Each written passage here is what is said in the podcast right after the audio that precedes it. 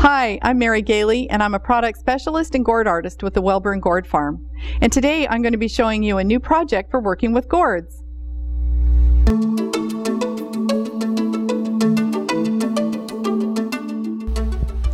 Today I'm going to be showing you how to make this gourd oil lamp with this pretty poinsettia stained glass design on the front. Now you can buy craft ready oil lamps from the Welburn Gourd Farm and the nice thing about these is that they come all ready to go. They have the hole already drilled in the top for your insert, and they come with the insert, and they're already flattened on the bottom so that you know when you set them down they're going to be stable. But I happen to have some pear gourds on hand, and so that's what I'm using today for our demonstration. Now, the one thing I needed to do with my pear gourd is to drill the hole in the top for the insert, and to make sure that it sat flat on the table. So to do that, I sanded the bottom on a belt sander. So now I know I can set it down and it's not going to tip over.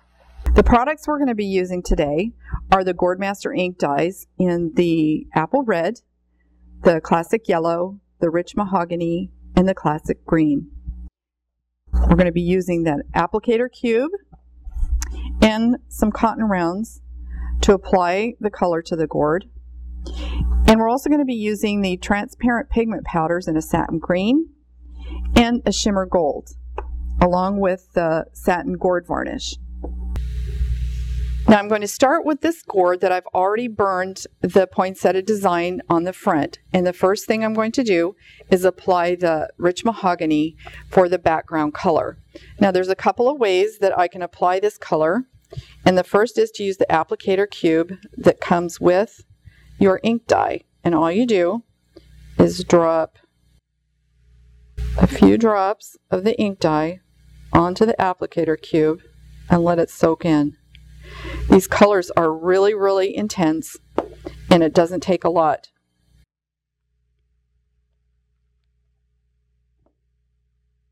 So now that that's soaked into the cube, I just rub it on the surface of my gourd. And you can see that color just flows evenly over the surface of the gourd. Just kind of work in circles and work the color in. When you get up to the line where your burn is, you can just take the little pad and work it right up close to that line. Now, I highly recommend coloring in stages. I learned this the hard way.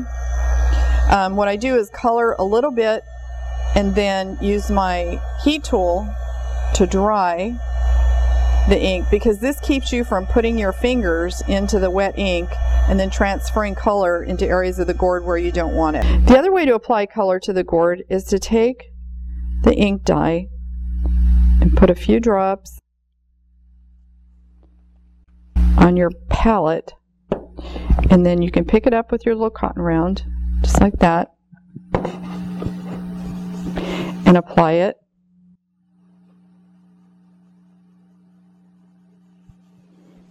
In the same way and you can really move over a large area quickly this way. And you just rub it in circles and you'll notice as I'm working into the area that's already dried the color blends beautifully now you can't do this with leather dyes because the leather dye dries so quickly and it's alcohol based that when you try to stop and start or blend colors you're going to get streaking and it's just not going to be pretty. So after we've colored the entire background with the rich mahogany, now we're going to start, and, and we've got it heat set, we're going to uh, paint the poinsettia flower. For this, we're going to be using, I'm going to start with the apple red for the flower petals. And to apply it, I'm just going to put a little bit of the ink on my palette. And I'm going to be using this angle brush because that's going to help me get into all the little points of the flower. So I'm just going to pick up a little bit of the ink dye on my brush. Again, the color is very, very intense. And so start out with a little, and if you want more, you can add some more. Just take the tip of that brush and lay it in the point of that petal. And then just move the ink along your wood burn line.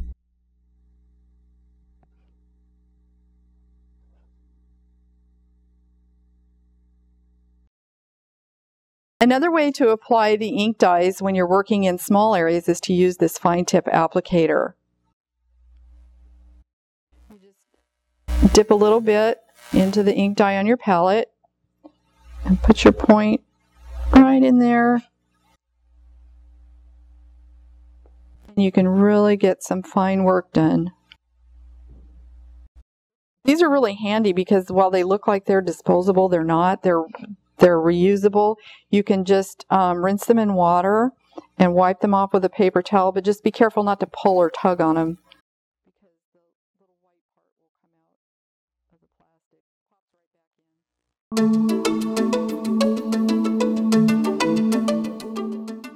All right, now that we have our flower petals all finished, we're going to take the classic green ink dye and we're going to paint the leaves in the same manner.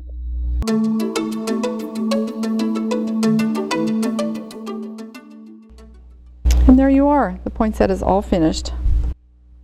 I'm going to heat set the green. And move on to the next step.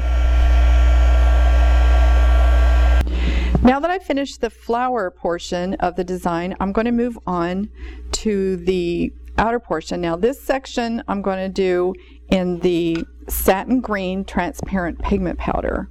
And we're going to try to make it look like a stained glass.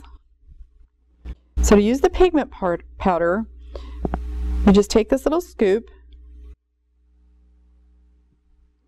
and put a little bit on your palette. Now I know it looks white. Most of them look white in the jar and you think, what's the big deal? But then when you start working with them, they're really, really pretty and they just give you that subtle shine and shimmer. Now this is a satin green. It also comes in a shimmer green, but I wanted a smoother look. So now I'm using the gourd varnish and I'm just putting a little puddle right there. And then I'm going to mix the powder with the varnish.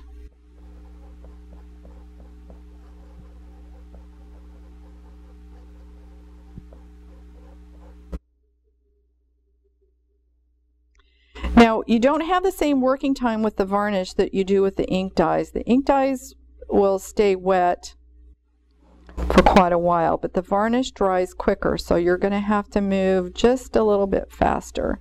As I mix that, you can see a little bit of a shimmer coming up. And as I say, these colors are much more subtle than the ink dyes.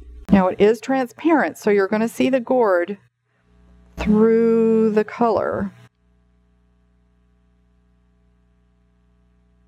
And it's going to be thicker in some spots and thinner in some spots. But actually, that's the kind of look that I'm looking for.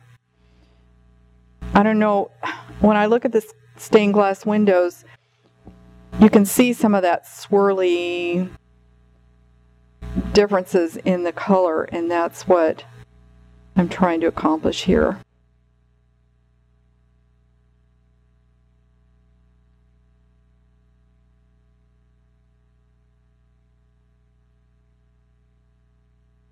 The transparent pigment powders come in seven different colors, but in two different finishes.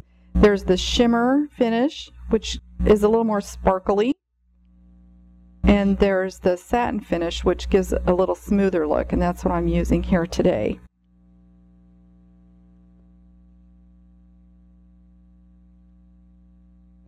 So I'm just going to work my way around.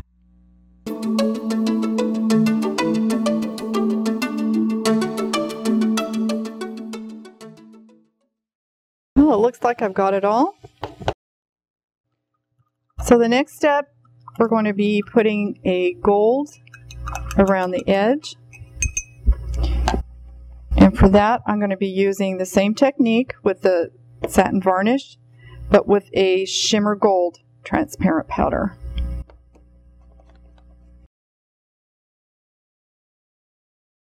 So I just put a little bit of the gold shimmer in with the varnish that I had on my palette and I'm mixing those two together and you can just see some really swirly, pretty sparkly colors showing up. Using the same brush, I'm just going to pick up some of the gold with the varnish and start around the outer edge and you can see that rather than a smoother look, it's kind of shimmery and sparkly. Well, I'm going to take some ink dye now instead of the varnish and I'm going to mix it with some of this gold shimmer. And it's going to make this really pretty, sparkly gold. Put it in the center of my poinsettia. For that last little bit of sparkle. And it just sets off the other colors dab off a little bit of extra.